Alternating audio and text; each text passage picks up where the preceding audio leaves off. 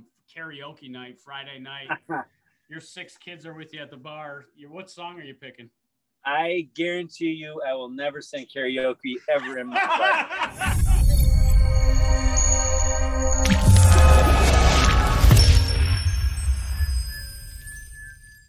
Got it. Yep. You ready? Yes, sir. Time out. Tyler, who we taking the time out with today? Well, thanks, Kevin. Well, we're taking a full time out today with Ty Hookway, president of Clean Craft. And Ty, thanks for being on our show today. We're glad to have you. Heard a lot of things about you, and we saw that you've been in business since 1995. Today is May 17th, 2021. How does Ty Hookway still get out of bed and why? I love the. I lo- actually totally love the work. So, uh, and I actually had a company before that, so I've been on my own since like '92. So, uh, I've always just found owning your own gig and gets me out of bed sometimes because I have no money, and sometimes because I love the work. You know, but I. Uh, I've never had that's it's been a it's been a blessing because I really don't feel like I'm going to work every day. I do love it. So That's that, that's. thanks for having me, guys. I appreciate you Oh, having of me. course, So. of course, Ty. We're really excited to do uh, to learn from you. One of my things is so you mentioned that uh, you drove out to Cleveland to help your daughter move uh, prior to kicking off the show here. What song uh, were you singing the most on your way out to Cleveland? I wasn't singing this song, but it, it is my favorite song. My kids know it. It's uh, "Live Life Like You Were Dying," by Tim McGraw. yeah. So uh, my best friend died when we were 39. One of my dear friends, and uh, so that song stuck with me ever since. You know, so I've literally uh, sounds crazy, but I'm almost every day thought of that song, and I also tell my every kid I love him and every everybody around me because of that because he, he passed so early. You know, so uh, Yeah. so Yeah, my friends and I went through a similar experience. I lost my buddy when he was 25 years old, and uh, Yes. really, bring, really brings you together. But that um, that was my wake up call, I think, too. I mean, if I had to find the silver lining, it was every day is a blessing, and how do you use that day and not focus on the future, but the right now. And I, Exactly I'm always right. wanted to Write, write the, the, the bull by, uh, by the name of Fu Manchu after I hear that song. I love that part of it. what happened is it was so crazy because I was so bummed that he died. Uh, I literally that song got in my head, and I at the time I had like a disc on my. Uh, you didn't have like you know Pandora and stuff, so. Uh, but I played this disc. I literally wore the disc out. I played it a thousand times because I'm like, why did this happen? You know. So Yeah. I just figured. I mean, for about a year. I mean, I, I bet you I played that thing thousands of times. No kidding. You know. So really, it's a very meaningful song to me. So. that's that's what it's all about especially i think music has a way of bringing people together because it's uh those shared experiences and maybe they didn't lose a close friend but it was a, a loved one of, of some sort and it's really just how music can bring people together sticking in the music uh, campaign here what song would you sing outside of that um, karaoke night friday night your six kids are with you at the bar Your, what song are you picking I guarantee you, I will never sing karaoke ever in my life. I never have, and I never will. So, um, my kids know that too. They've tried, and it's like there's not a chance in, in the world that's gonna happen. So, but they'll catch you singing in the shower a couple times, maybe. they actually, they all say I have a great voice, but I have no desire to sh- share that voice with anybody else. So, uh, and I never will. So, I'm a shy guy. I really am. I'm not. I'm not. I'm not. I'm a shy person. Um, in that respect, for sure. So. yeah. And you mentioned that you uh, you started business back in '92. What was Ty Hookway's first job ever before you started working for yourself? Well, it's weird. I've always worked for myself. So even in um, like high school and college, I ended up owning my own. I ran everything. I did gardening. I did uh, like perennial gardens. I did put up retainer walls. So I've always worked on my own. I my dad had a factory, so I worked in the factory. You know, when I was like 16 or 17. But for the most part, I've always been on my own. I uh, I worked for a good college friend of mine um, for two or three years. A guy named Rob Tortorella. So that was a a real job. But uh, I've just had, a, I've always really desired, you know, I knew I, I'm not meant to work for anyone else. I'm definitely meant to work for myself. So, uh, When did you realize that? oh, I was early. I, when I was doing gardening when I was 16, I'm making, you know, really good money. It's all, it's just, it was unbelievable. Then in college, I had about all the hockey players and lacrosse players working for me. We were doing gardening and cleaning all over. I was, I went to school in Worcester, Mass. So I had about 10 guys doing that. So I just knew there was something about working on your own. It just, um, it was a natural fit for me. So.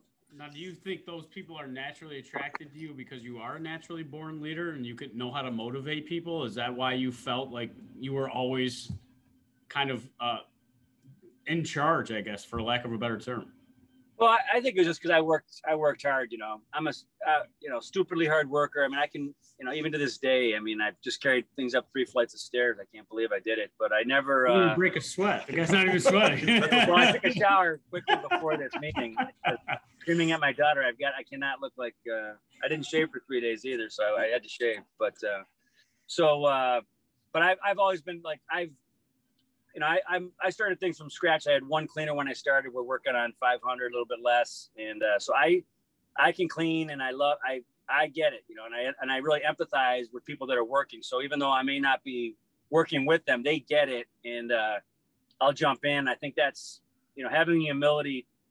You're just a regular guy that happens to uh, you know be working with them, you know, telling them what to do a little bit, but I think mm-hmm. they can tell if you're a genuine, hardworking person with them versus just a finger pointer, you know? Yeah. So.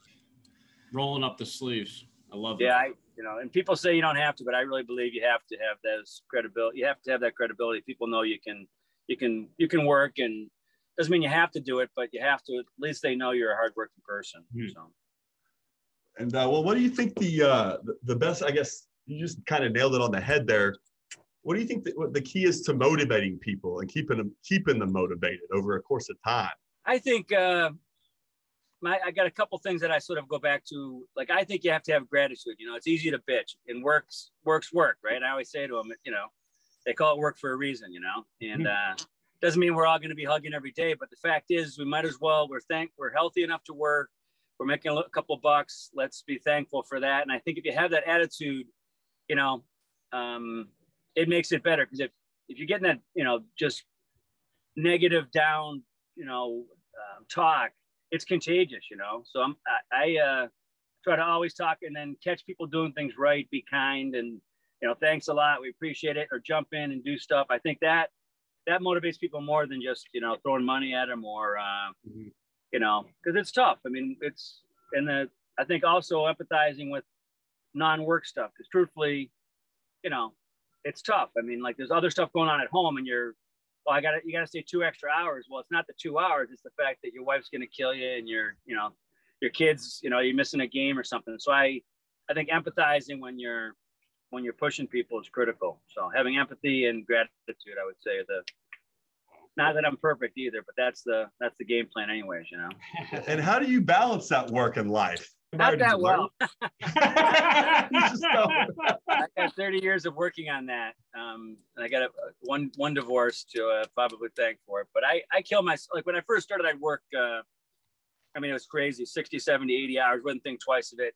That's just being young and stupid. Um, but I, I try to do balance. I, am you know, I'm not, uh, I'm getting, you know, I'm getting up there almost 60. So, uh, um, I've got to slow down at some point. So I've, I've definitely balanced it. And I've got some amazing people now that help me. So, um, but I actually like it. That's I'm trying to figure out what I'm going to do when I, if I retire ever, because I actually enjoy it. Uh, our kind of work is 24 seven. So it's not for everybody, but, uh, if, if you, if you don't, if you don't bitch about it, you're sort of thankful for all the amazing things you're doing. Like we're, you know, we're on call, we're doing hospitals all weekend, we're doing really cool stuff. And, you know, there's certain people that don't mind it, and I'm one of them. So I, I don't know, and I got and I and I do get it. People need downtime, so I'm trying to balance that for my workers. I, our our mission statement is uh, our major mantra is quality of life and peace. You know, so um, that's really what I want for people. So some people they love that. It, it, it wires them up. Other people need their downtime. So I try to, you know, some people aren't made for 24 seven. So it's okay. You can still work with us, but you just, you're not going to be in that role, hopefully you have to take a different role, which is more, mm-hmm. you hit the clock and you do great. And you, when you're done, you're done, you know, um, which is fine. I wanted, I definitely wanted to ask you, and uh, we'll get more into that probably later on about some of those, uh, the, your, your, mission statement for your company because it's so unique and so different from anything I've ever read read about any other company um, in the past. Before we kind of step into where you are today, Ty, also Ty Hookway is just the funnest name to say. So I'm sure you get that all the time. Ty Hookway. Ty Hookway. I'm a quarter, I mean, I'm a quarterback from Texas A&M or something. yeah, exactly, exactly. It sounds like you should be slinging the Well, rock here's, here's something. quarter, quarter mile Down down the College field. Station. Yeah. Well, here's something you wouldn't know, but that's that's not my real name, right? So, but I've always gone by Ty, 'cause, um, but my real name is Warren. Warren. So talk okay. about the most oppositely uncool name, you know. So my Tyler real name is very something about uncool. that. He, his name, his name's really not Tyler either, which will uh, a lot Yeah. of people will be impressed by. I, I go by Robert, you know, on paper. that really throws folks off. I go by Warren, and people are like, "Who the hell's Warren?" I'm like, "Well, that's me," you know. So, Some guy that I know. and they're like, "Man, I don't want to work with Warren. I'd rather work with Ty," you know. I, I met some high school friends. They're like, "Are you Warren's brother?" I'm like, "Yes, yes, I'm Warren's brother." You know. so you went to Holy Cross. You got your degree in mathematics, I believe. I did. Yep. So what was? Well, wow, we're gonna give you plenty of time to light that up for us. But what I guess what were your thoughts, Ty, when you were going into college? You knew you didn't want to work for anybody else but yourself. What were you gonna do with math? Like where did where did you see your future at that time? You know, it's interesting. I uh, I was just good at math, you know. So I was actually, you know, I could have got a math or chemistry degree. I was close on both. I actually hated. I'm such a horrible writer that I had to do one of those. So in the time, you know, before you guys were born, like they had no prerequisites, right? So they just, I could take math courses every day. I take a midterm and a final, and that was it, you know. Mhm. And uh, I played a couple sports, so I was like, well, that's great. I don't have to write any papers. So I just stayed in this two, three buildings. It's, it's not a very big school, you know. So I just stayed in the chemistry, physics, math side, and I took no no writing. so it was covering up a huge weakness. And if you ever read me read my writing, it's you'll see it. You know, it's like We, we heard about your good. penmanship. It was uh, on your your home your home page there about how uh, brutal it is. they, they tease me, yeah. But so the truth is, I was going to be a doctor to answer your question. I was I was uh, I was pre med and uh, you know just the easiest courses had the for me were math. handwriting, So. Yeah, so that's exactly. I was ready to be a doc for that. That's that's what I always say. But uh, so I lived with twelve guys in college, and I think ten are doctors, one's a priest, and me, I'm a janitor. So it's uh, pretty funny. Wow. Yeah. wow. Do you guys all So- stay pretty close in touch to this day? Uh, on and off. We used to, you know, the first 10 years we did, but now everyone's life goes on. But I still see a couple of docs are, one of them's in Rock, two of them are in Rock, one's in Rochester now still. So, uh, but yeah, so it's, but it's a blessing. I mean, I'm, you know, I'm thankful. I'm not, I'm not the smartest guy in the room. I'm not the dumbest guy in the room. So I'm, you know, like everyone else, I think most of us are in the middle. So and then you get to let that empathy and really uh, i think like self-motivation almost of your employees to, to get them to motivate and what gets them excited and gets them out of bed um, one of the things that you had mentioned was uh, your guiding principles um, so one of my favorite uh, things that i always get to ask you um, leadership like yourself is what is your personal mission statement as ty hookway Well, it's funny. Um, I thought, you know, because you know that's a big thing in business now. Maybe yeah, 15 years ago, it's what's your mission? What's your purpose? You know, and it's, um, you know, I worked with a couple consultants, and you're trying to figure it out. And I've had three or four versions of it since the 90s. Um, so something hit me, and I was actually at a uh, a conscious capitalism uh, conference, and I think it was in Philadelphia, maybe six, seven, eight years ago. Um, and it just hit me that like my business mission has got to be exactly aligned with my personal mission and that's where quality of life and peace came in you know? So um it just to me and believe me a lot of people think i'm nuts they don't like it. So some some business people told me that's the dumbest thing i've ever read. I'm like well that's that's i don't care i like it you know? So uh it fits me because i think um it's an overriding principle that all my managers myself i can I can tell. I mean, if you have a barometer, you know, am I moving in that direction or away from it? It's a very good, um, like leading indicator about if you're doing the right thing or not. And I think I'll ask my man, you know, managers, did you, you think it, you know, did you feel it was the right thing? Was it the right thing for quality of life and peace? And if they, you know, well, I knew I should, you know, because I think it's, it's a, it's a, it's a big thought, you know. So it's doesn't, it's not a narrowing thing; it's an opening thing. Um, and there's times when I don't know. I think that fits me business wise and personally because I don't. I want to have a good life. I want to have fun. Um, I want to be successful. To me, but you have to have peace. I mean, um, you know, it's a piece. You know, I, I say peace, and it can be a secular peace or a godly peace. I, I'm a devout Catholic, but uh, to me, peace of God is, you know, you know when you feel good and you're you're at peace. It's a beautiful thing, and I and I wish it on my workers. I wish it on my customers. So I think if you really have that as a, a driving thing, it changes the way you view things. I mean, I, have gotten fired and told the customer thank you for the 17 years I was there. You know, that's mm. it's you start thinking differently. You know, um, mm. if that's your if that's your real motivating, um, you know, driving force, it, it just changes the way you you see see things. So, so I found that one to be my overriding number one thing now, and I just it, other things that there's we have tons of core values and all that stuff, but to me, it still all goes back to that. So. Yeah, and then doing that next right thing's uh, pretty difficult sometimes, in my experience, to keep doing it. You know, to keep uh, consistent on it. And I, I, saw in another podcast you were on, Ty, that uh, over the pandemic, some cleaning companies seem to charge a little bit more for cleaning services, and I, I, I heard that y'all weren't. Can you kind of dive into I don't know your angle. Well, it's really interesting. Um, that's a, that's a great example, and I appreciate you asking that because it's exactly right. Because um, I knew in my heart it was total B. Half the stuff was BS. You know what I mean? Mm-hmm. Um, it was scare tactics, and, and and it just wasn't.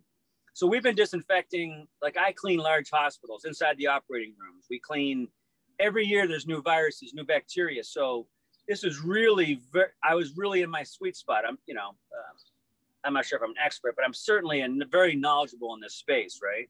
So um, when you're talking about getting it from a, a surface contact, you know, um, contamination, it it's just it's so hard. You wouldn't believe it. You know what I mean? It's I mean it's hard, and I knew that from day one. Um, now again, there's nothing wrong with disinfecting. It's certainly a helpful, you know, it's it's a piece of the puzzle, but when I could do it, and I've been doing it for so many years, you know, you could send three guys in with a bucket of disinfectant and some rags and just wipe things down.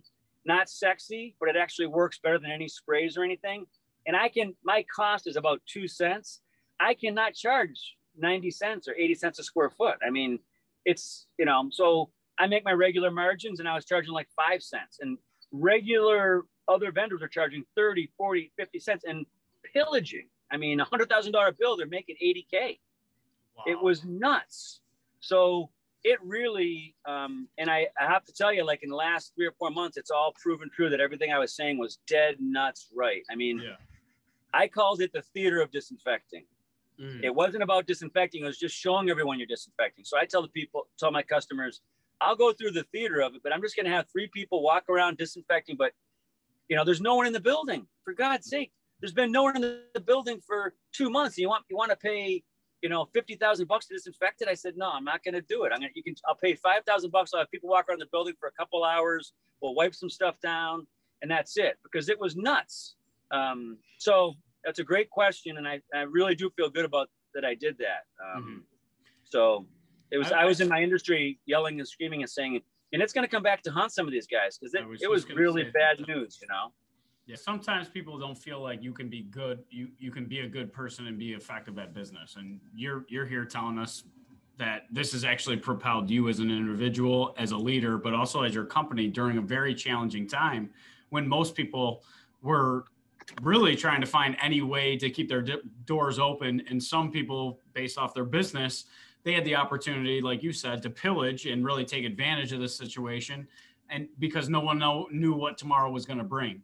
I don't think it was as much malicious intent as just the world gets on a treadmill of fear, and that's mm-hmm. what it was, you know. So I don't even think, you know, some people have some malicious intent. So I, I don't know. I would not say it's malicious and everyone's horrible. I just think calm pre- heads prevailed, and I um I'm sort of glad the tack that I took. So I don't want to bash mm-hmm. anyone else, but uh, yeah, I do. No, I appreciate that. Yeah. I appreciate that. Yeah.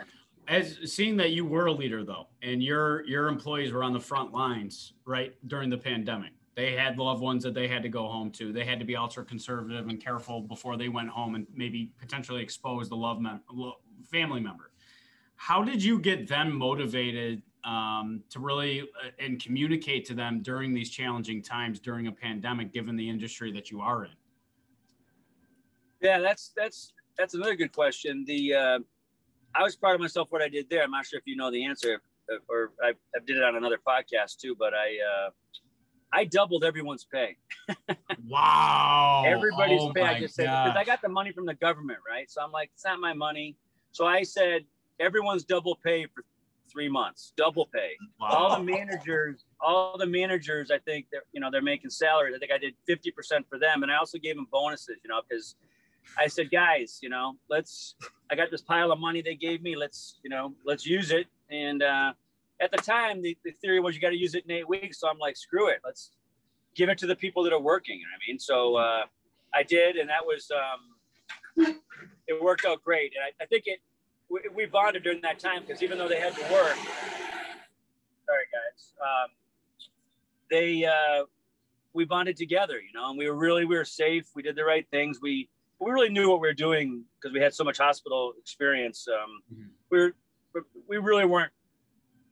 I don't know. The fear part of it never came into us because of our knowledge of the industry of, of viruses and bacteria and how this was spread. So, but I was I'm, I'm happy we did that, you know, and I, I think it made a lot of these guys that changed their life in a positive way. They had doubled their pay, and they a lot of them got ahead a lot more, and it was nice to see, you know. So yeah, um, directly seeing how you're impacting their their life at the same time. Yeah, that's, and they're entry level folks. A lot of them, you know, they're making you know 14, 15, 16 bucks an hour. If you double it, it's big. It's real time money, you know. So real money for these guys. So I was psyched, and it was the right thing to do. It was obviously it wasn't a, you know, we we were down, but we we didn't go, you know, you know, we were down a good chunk the first, you know, that first quarter. Um, but then we we did fine by the end of the year. So um, it was tough. It was a tough year. So. But bonuses and double pay, man. That that's that makes a guy like me uh, feel pretty good about life nowadays. Uh, hearing that a leader does that, uh, Ty. I think more people do it than you think. I tell you, I think people get the neck. You know, there's so many leaders, owners that give away so much. They don't just don't hear about that. You hear about the ass that you know doesn't do it. But I think more mm-hmm. people do it than you think. You know, people. Mm-hmm you know, I mean, and the fact is, we don't have unlimited money to give, you know. But, but before, believe me, I'm tight. I, am not a rich guy. You know, I mean, I make a great living. I'm happy. I love what I do, but I, you know, I don't have hundreds of millions sitting around. So, uh, you know, business owners have to take the, their stewardship. They have to make sure the company's there in 20 years. You know, so they can't just double your pay all the time. But that was a unique situation. So, um, so I get it. I mean, I get both sides of it. Obviously, as an owner, you got to be the steward, but as a as a worker, I, I love to pay everyone 100 bucks an hour. just we wouldn't have a business. That's the problem. now, so yeah, I can only imagine what your your employees say about you, Ty. Um, and we we saw you were well. Believe me, it's not. Believe me, there's two sides to every story. Believe me, I love. It's. I'm a nice guy, but I'm also I'm the owner. You know, so there's positive and negative. Believe me, I'm not.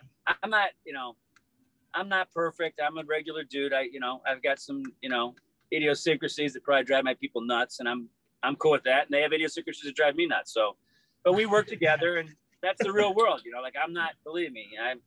I think having a little, you know, again, it's not it's all not all kumbaya every day. Believe me, it's yeah. uh, it's work. you know, having I think having the uh, the doing things the right way as your guiding north star is is essential. I mean, at the end of the day, business. Yes, there's some ugly parts of business that have to be done. Um, but just hearing you like the equity piece and sharing, um, and you, it's not my money, so I want to encourage and empower others. And at the same time, I mean, some for the, some of those people that you mentioned, that's life changing.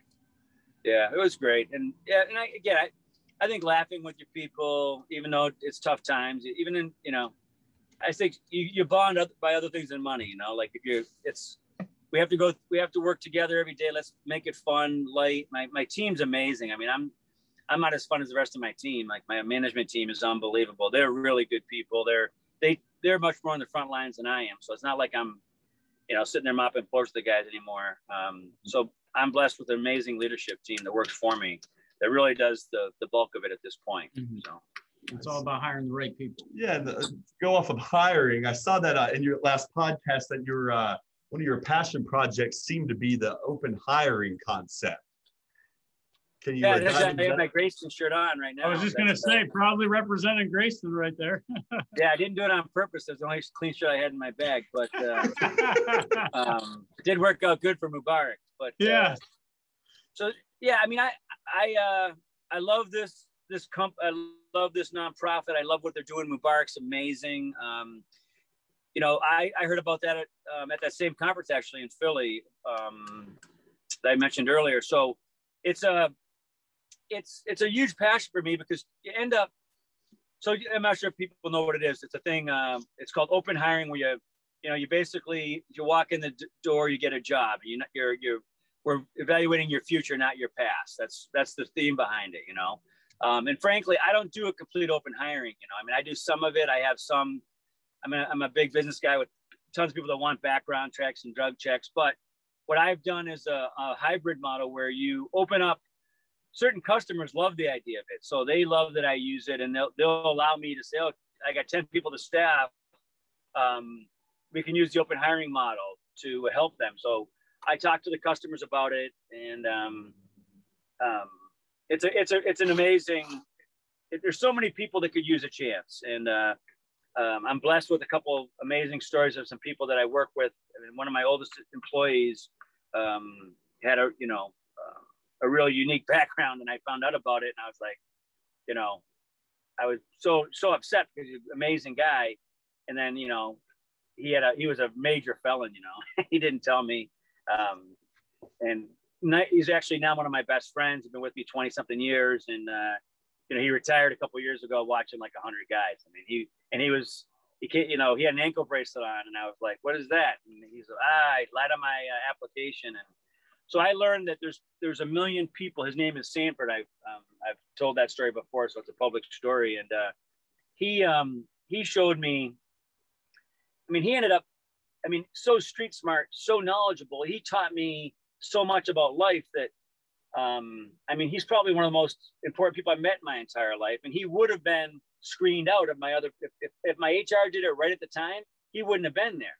Mm-hmm. Now he's like he's literally one of my best friends, you know. So uh, and my best coworker and someone, you know. Um, so that's weird. It's that opened my heart up. And then, you know, in my business, you get a lot of people with unique backgrounds. So if you, I've been blessed with some amazing talent that you wouldn't, the world may not judge it as their past that would lead to it. But I, I think there's, if you believe in them, a lot of times they'll, uh, they'll come through for you. Other times they don't, and they and they screw you. yeah. But that's life, you know. That's the well, way life is. You, so when you're hiring then and you're sitting down with one of these and, and i love i love your piece about like uh, the evaluating for your future not not based off your past. I, I, think that's so important because again i mean we have these systems set up. They go to the, whoever they make a wrong mistake. I've been there. He's been there. I mean we've all made similar mistakes but we're not under the microscope as much as much. What happens i mean when you're sitting down with that person and you're kind of reviewing their past what types of questions are you asking them, Ty, to really get to know them as a person and maybe some of those soft skills that others come to the come to clean craft with already? How do you know who you're getting and how do you find out who they are as a person? What motivates them? Well, truthfully, my HR team does it now. We got an amazing HR team, three full timers that do nothing but work on that stuff. So I'm not in this and in the day to day like that, but I know these guys, and they're hired for their passion and their and their kindness and the way they see the good in people. You know, I say see the God in people or see the good in people. Um, you have to go into it with that perspective. If you if you if you want to see the bad in them, believe me, you'll find it. And we all have some bad. Um, but if you see the good in them, but then the other thing that um, we are crystal clear on that I love, we're we're good people. We want you to do well, but if you don't do well, we'll help you really quick get out the freaking door. You know, like we we're you know what I'm saying? Like we yeah. we love you, but don't BS us, you know, like don't play us, you know, don't this is not a handout at all. This is a hand up. Like and we're street smart people. I mean, I'm not sure how street smart I am, but my workers are. And like if they're playing us, just giving us a song and dance and they're really not working and stuff, we're gonna we tell them right away. I mean, this is you have an opportunity, but it's only what you do it. Like we're not doing anything other than giving you a chance. Whatever you mm-hmm. do with it, we're fine. We're very comfortable firing your firing them, you know. So hmm. and we tell them that. And that's that's what the truth is. And it's like, listen, you know, you have a horrible background, but we want to give you a chance. Just don't screw up. And we love you. We'll do the best we can. But don't, don't, you know, it, we're, we're not like, uh, we're kind, but we're not, um, we're not dumb. You know, the other thing that Greyston does that Mubarak comes to our office, you know, at least once a week, twice a week. A lot of times the folks have trouble with it's not the work. It's like they can't get there because their kid or their car or their whatever their home situation. So Mubarak does a thing called path making. So we help, and I shouldn't say all the workers, but if people need help, it's sort of it's stuff you don't want to tell anybody, you know, like, oh, like I got kicked out of my house or I'm, uh, my car is broken. I can't afford to fix it or all the stuff. I have a, you know, child support and my, I, I can't get my license back, you know. Um, Mubarak and his team from Greyston helps my workers. So you, I pay a certain fee per month to help my team be better at work. And like, it, it really pays. And, and I think people appreciate that you care about them, but you don't have to tell me, you know, you tell a, a, you know someone like Mubarak that's private, you know, has confidentiality and helps them out. So um, that's the kind of stuff we do in Greyston. But it's it's not a panacea.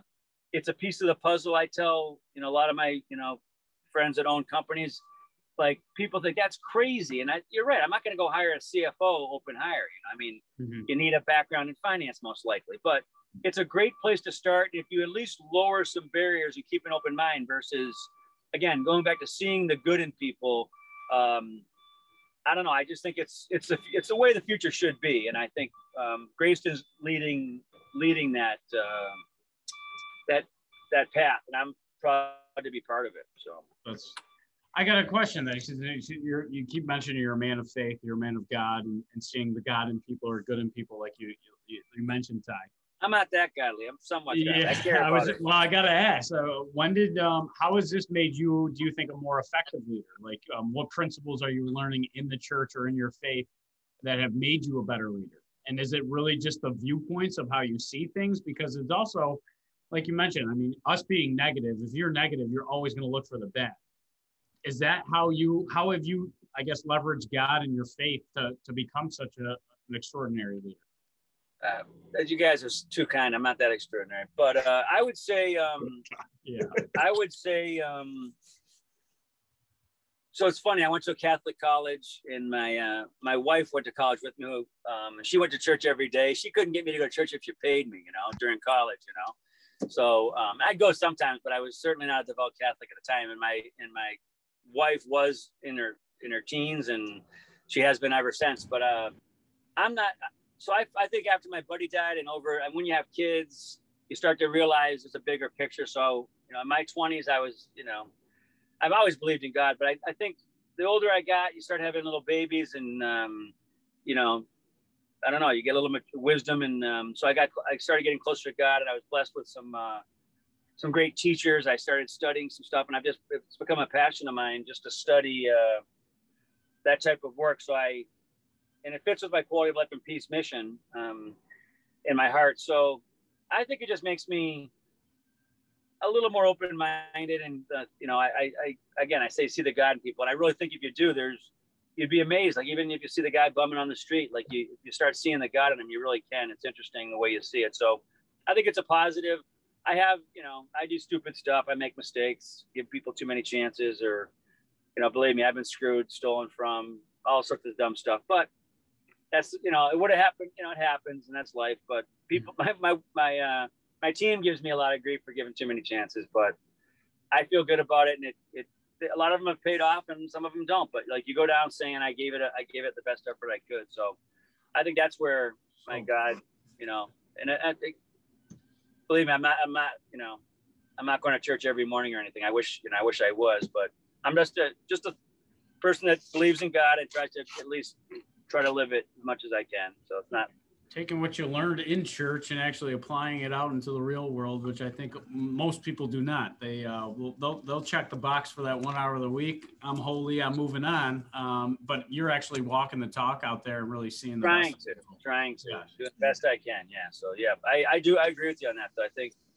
when you talk about all the problems with you know race relations and all that, I think a smile and kindness. Um, is everything. I, it sounds like, oh, that's that's not going to solve anything. Actually, it is. You know, I think if you see people good and you and you, you know, that a smile and being kind to anybody, no matter what they look like, um, on both directions, and you know, I think is that would go so far if people had that mentality. It's mm-hmm. it's so simple but so powerful. But, so I try to do it. Well, thanks, Ty. Well, uh, what's the one quality that your life would like likes most about you? If you if you could ask if she if she could answer that question, what does your wife like most about Ty Hookway? My wife is the most amazing human being on the planet. Um, she really is. She is. She's an app. She's a. I tease her all the time. I call her a living saint. You know, it's not easy living with a living saint. Like a, a, poor soul like me living with a living saint. You know. Uh, so in uh, in Catholicism, there's this thing called purgatory. You know, so like you're all gonna get to heaven eventually. In theory, I don't know. That, that's not exactly right, but like you have to start at a certain level. Sometimes if you die, you're not quite ready to for the top notch. So I've always said my wife's gonna be in the top floor, hanging out with all the saints, and I'm gonna be down in the basement, like cleaning and shit, you know. And uh, she's gonna come down to purgatory and visit me down there. So, uh, she'll be waiting for you, though. I, I, I have a feeling she'll be waiting for you. And she will, and she says that they'll have parties up there and they'll invite me up. You know. Just, Is that just to clean up, or will we actually be invited I'll to like a thousand lifetimes to get up there. You know. But, uh, my my wife, I I just think uh, she. I'm a good person. She knows that. She's seen me, you know, since you know we were in college, and uh, so I, you know, I'm a good person. I try to do the right thing. Doesn't mean I'm perfect, but I think she'd just say that he's got a good heart and he's a good man. You know, I mean, I, mm-hmm. I would, uh, I'd kill for her, and uh, um, you know, so it's. Uh, I just think you know we, we just we really respect each other and like each other as well, you know, and, and believe in each other and trust each other. So I think she, she say I'm a trustworthy person. Yeah, that's well, that's essential. And we, when we started doing our digging on you, it came up time and time again that you love golf, but you also love reading and you're a lifelong learner. Why did you think it was so important to continue to learn as you've, even from your days of uh, Holy Cross graduating with math? Why is learning so important? Well, a couple things to clarify. I was probably the dumbest math major to ever go out of Holy Cross. Honest to God. I mean, seriously, like I could be the dumbest math major ever. Uh, um, so I'm not that smart at math. I'm, I mean, I, I did get through it. Believe me, I'm not. I'm not dumb, dumb, but I'm not that smart. Um, and I probably, I wasn't the best student. I actually, and my uh, my wife was a brilliant student. She ended up going to Duke to get her master's. Um, and so I actually was not proud of myself the way I handled my college years. I did. I played a couple sports, uh, hockey and lacrosse, which I loved. But I, you know, my wife was, you know, um, she was in the library every day, and I was. That's for sure. Um, so you might might have crossed paths uh, a time or two. Yeah, I, I, yeah. I, was, I only was in the library for the hours that I had to be. I'd be in the library like 11, 30, 12 o'clock looking for her to get out of the library. I'm like, wow, this is really a nice place in here. This, this is really nice in here um, let's go. Um, but um, so, but I, I, I did. I, I love to learn. I, I mean, I, I'm a, I'm a. I took speed reading, which was a weird idea, but I, am a fast, fast reader, so I can read stupidly fast. And uh, so I've been blessed. I, I just I read a ton of books, and um, I think, you know, again, I sort of I'm, I'm sort of uh, upset at myself. I didn't really put my mind to school like I should have. I did the, and I was going to be a doctor the first couple of years, and I was doing well. Then I I said I'm not going to be a doctor, you know. So I started not studying quite as hard. yeah, I didn't study quite as hard. So, uh, but I think I really did after as I got older and after getting out of college, I said I really do love to learn, and I um, so I've, I've got a wide variety of stuff that I'm into and study, and so that's just a blessing. Um, but it's not like I read to be smart. I read uh, I read stuff that I love. I don't. It's not stuff that's necessarily practical in the world, you know. But uh, mm-hmm. So, well, if, uh, if Ty Hookway could write his own book, what would you title it? Well, I told you the way I write, I would never write a book. So let's keep clear on that. I'd have someone else write it for me, probably, like most of these other guys do. Um, you know, I don't know. I, I it's funny. I have enough to offer the world to write a book. I, you know, I'm just too simple a guy. So. I don't believe that category because I've heard more about leadership in the 50 minutes that we spent together than I've seen over the last 10 years. So I, that's, I do not. That's, nice, that's very nice of you, but I don't know though. I, I mean, I really, am, I'm a regular dude. Just I like. I mean, I'm grinding. I'm happy. I'm thankful, but I just, you know, and plus, I really do suck at writing. I wouldn't even know where to start. you read my sisters. I mean, anyone that the poor people in my office have to write for me. I mean, it's that bad, you know. So I'll write, I'll write it up, and then they'll like rip it apart and make it nice. You know, I mean, I know I have, I know what I want to say, but it's, mm-hmm. um, it's ugly. So I'll never write a book. What's um if you could tell yourself going back looking ab- about all the wisdom though that you've picked up in the, the leadership role, the multiple job or um, excuse me companies that you started throughout your life, if you could go back to Ty before you went into kind of starting those next steps for higher education and, and headed to Holy Cross, what would you tell yourself? I would probably um,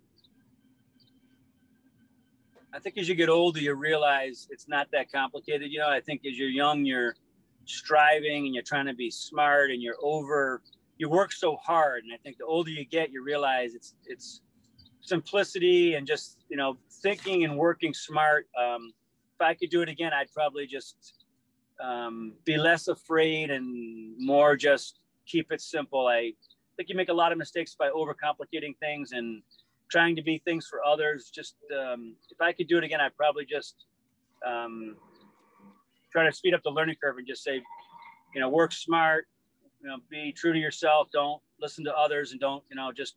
Um, I think I would have been a better business person quicker if I learned those lessons. Because uh, I went through trial and error, screwed up a ton of stuff. I mean, I'm a consultant too, and my uh, the way I get on my businesses, I said I've literally made every single mistake you could ever make in business.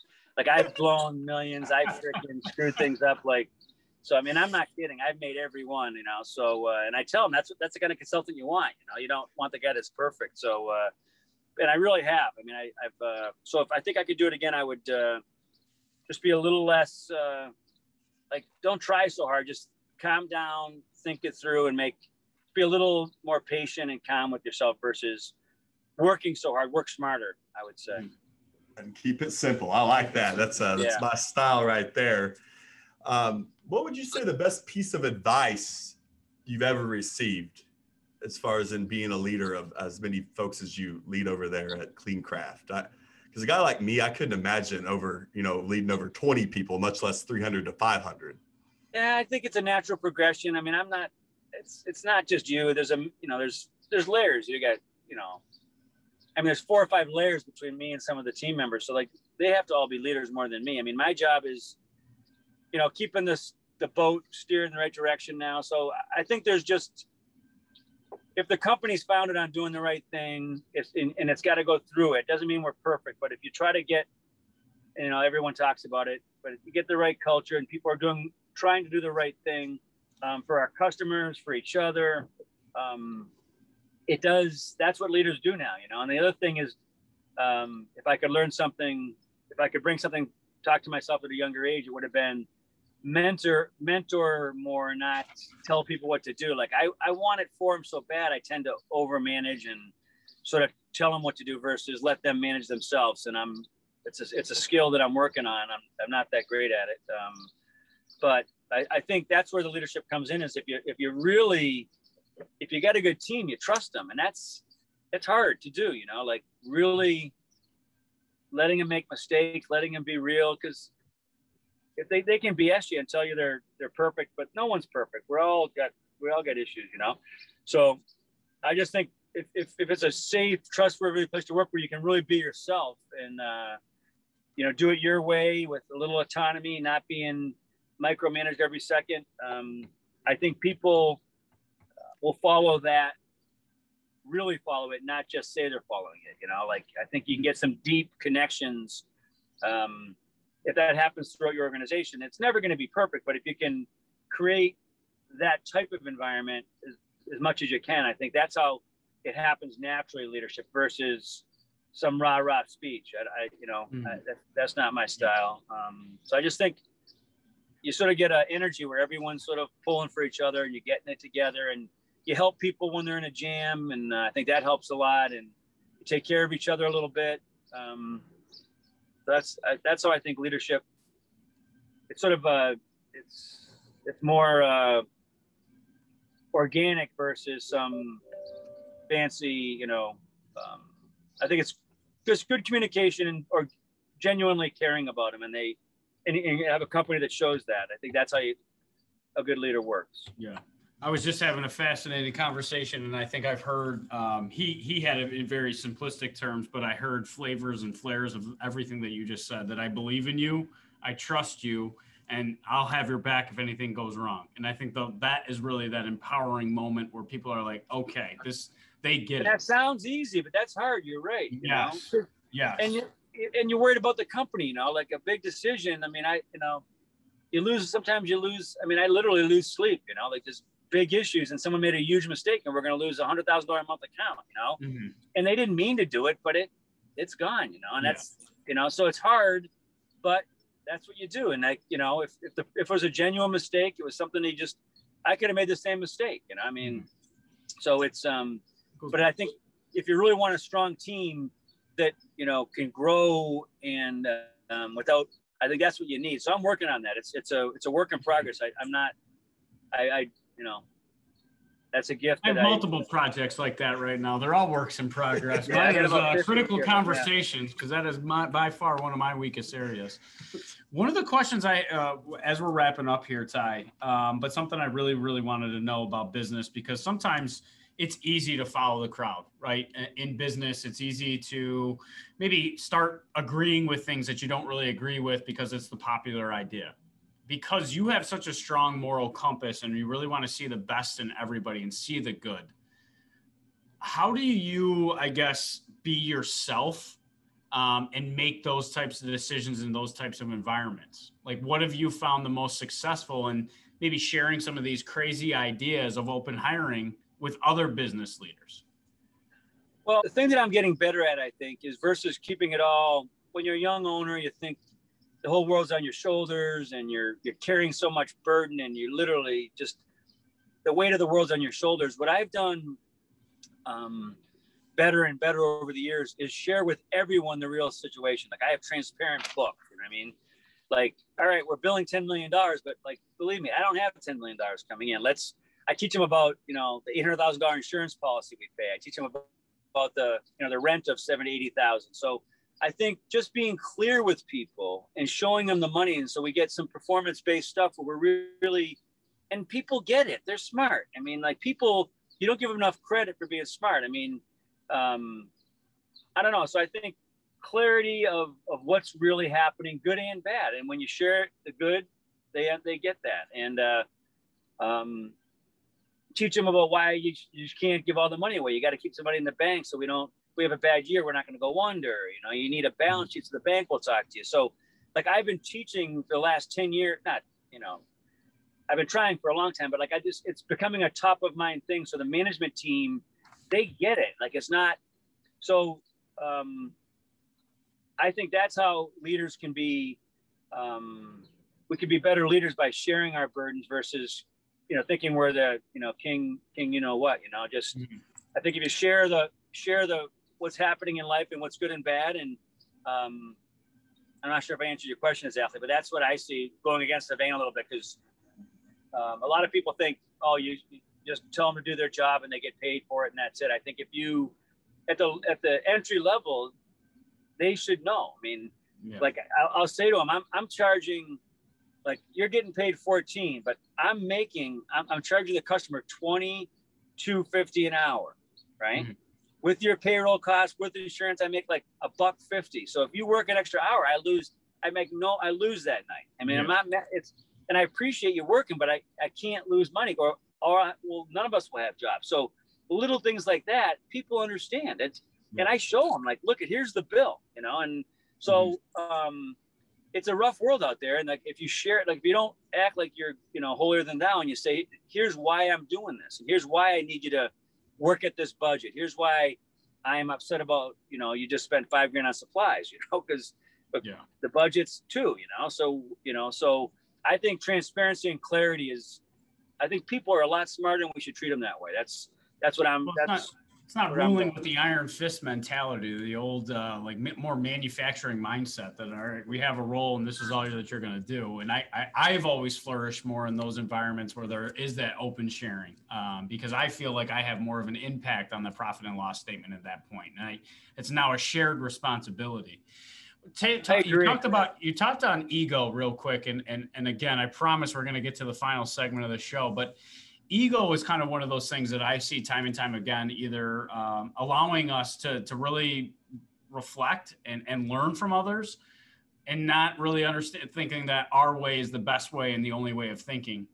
How have you like created that type of culture? And I know you mentioned infinite power and dignity and the healing provided from work, but your ego with getting things um, or ideas shared from the bottom up with you is that something that you have found as a as a competitive advantage? Let's say with Clean Craft. I'd say it's a competitive advantage. Um, I I always laugh because I think humility comes easy to me because I've screwed up so much stuff, you know. So humility is really easy. yeah, Sometimes I literally like, why are they asking me all these questions, you know? So like, I don't think I'm the smartest guy in the room, you know, because I'm really not sometimes. So I'm, and I mean that. I'm not just being a, you know, funny here, but I really, um, and a lot of times my experiences, and I'm, you know, blessed with a lot of great friends that own huge companies and they're successful. Um, the ones that think they have all the answers and are so, you know, blustery and so supposedly so brilliant, usually they're insecure, you know, men or women. You know, I mean, it's more often covering up insecurity. So the most amazing leaders that I know are really humble because they don't think they're the smartest, and that that's why everyone loves to work for them. So quite often those guys are the bloviating, you know, they're just or ladies or men. It just it's a weakness. It's their insecurities usually coming up. So um you know, again, you got to make tough decisions as a leader, and you know, it's that's part of a leader's role. So there's times when you you got to make your decisions, and if you don't know the answer is right or wrong, but you got to go with it. So, um, you know, leadership's not for everybody. People think they love, they want it, and they want all that responsibility, but it's tough. I mean, there's hard decisions. That I've had some tough times. I had to lay people off, and it's it's heartbreaking. I mean, it's you're wrecking someone's life. You didn't mean to, but that's the deal. Like you got to cut.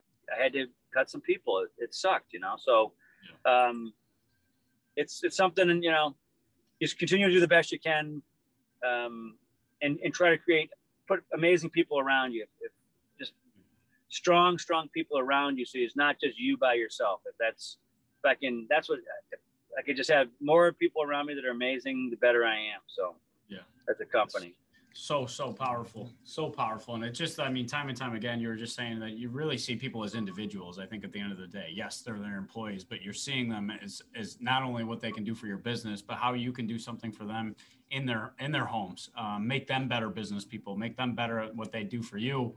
And it's amazing what you can do when you empower them on the other side. So the open hiring concept i i, I i'm obsessed with myself because i just think that that's really where we need to move forward and really make changes within our society is giving some of these people that chance.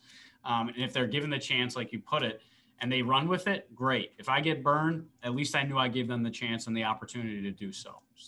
As we head into our line, fat, final segment, Ty, you've given us a ton to think about. And these questions are going to be relatively foreign to you because uh, you never had to really interview starting every job that uh, or uh, a company that you've now worked for.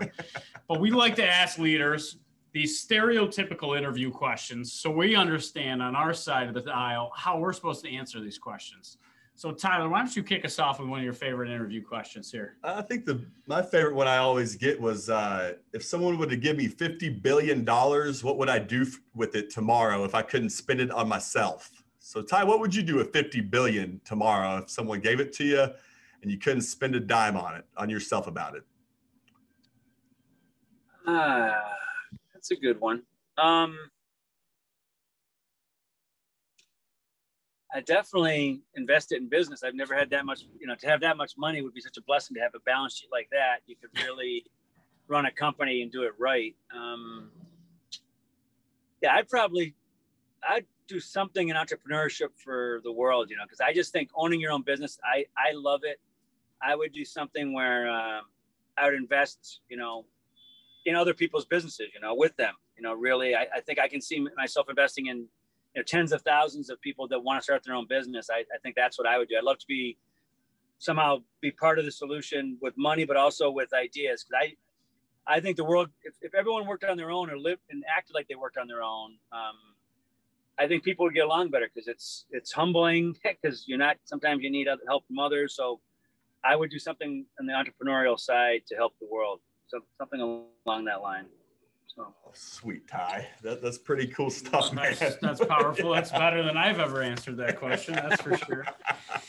Um, understanding, um, obviously, we we focused on a few different items about your strengths, your weaknesses, um, but out of out of what Ty Hookway has learned from his entire life, what what do you think? What values would you bring to this organization if we were uh, grateful enough to bring you on? You can trust me, and I'm gonna do the best I can for you. And you know, that's that's the only two things. Everything else, you know, my skill sets are what they are. I mean, I'll make some mistakes. I'll, I'll do I'll do well in some areas, but uh, you can trust me to I'll do what I think is the right thing, and I'll I'll be you know I'll be straight with you. So, um, and I'm a team player. Like I love people that that's the team goal. We got to like I love being on a team, and mm-hmm. um, like you know I've owned my, owned my companies my whole life, but I love being on teams, and I, I you know I don't mind being the second or third in charge. You know I don't want to have to be in charge. I really I'm a follower by nature a little bit. Um, like I love to be led by great leaders, um, and that's what I'd say if I was going to come to work for you. You know. Well, I'll hire you tomorrow. that's for sure, Ty. That's uh, that's darn sure. But I just wanted to say, uh, Tyler and I have played sports our whole lives. You, we've seen the power of teamwork. We've seen when when the coach, some coaches are better at driving the strengths out of everybody, and it's no secret of what you're doing over there at Clean Craft. What is something in our as your parting words what should somebody if they were interested in coming to work for you what is something they should know about clean craft and you as a, as a leader here in rochester? We would love to have people work with us. Um, so if anyone is watching this is interested i think it's a blessing because the business you don't need your phd you know like uh, my my years at holy cross i didn't study at all it doesn't matter. totally, you know, but it is a blessing in that way because um, it's hard. You can learn the skills and techniques in this in, in our in our business, and managing people is, is hard. I think we could give we can teach that, and um, it's almost limitless what you can make in my industry if you get good at managing people. I mean, I've guys that have started off at 15 bucks an hour making, you know, 60, 70, 80,000 bucks, you know, because they're street smart, they're they're intelligent, they listen. So it's it's cool to see. So I think there's unbelievable opportunity without the PhD. So like mm-hmm. that's what Clean Craft have now. If you have a PhD, we'll take you too, but uh, don't discriminate there. But uh, um, so I, I, don't know. I just think it's a, it's a it's a good place to work. We um, I, I, there's opportunity there, and we're we're to me like we're at the starting line. Twenty, you know, something years later, we're at the starting line. I'm finally I love where we are and the team is running things. I'm getting older. I can't do it. Like I, you know, I'm working um, on it and with, I'm not, I'm not doing the work anymore. And I think there's a huge potential. So I, if people came to Clean Craft, I think there's huge opportunity. So we'd love to have anybody come on at any level um, to join the team. Well, yeah, you might get a few more applications here tomorrow, maybe. I don't know. I, I, would, I would love to work with a guy like yourself, Ty. And uh, I know Ty, yeah. I know Tyler and I are just really, really thankful so much for uh, taking the time out of uh, moving uh, your daughter up there in Cleveland and uh, join a, a, fine cigar with Tyler and I today on Time Out with Leaders. Um, we all invite our guests back to uh, to listen next Friday as well. But uh, I know I'm extremely grateful for your time today, Ty. Yeah, Ty, thanks guys. for your time. Appreciate you it. Awesome. Thanks so much. You guys are all awesome. Right. Thank you so much.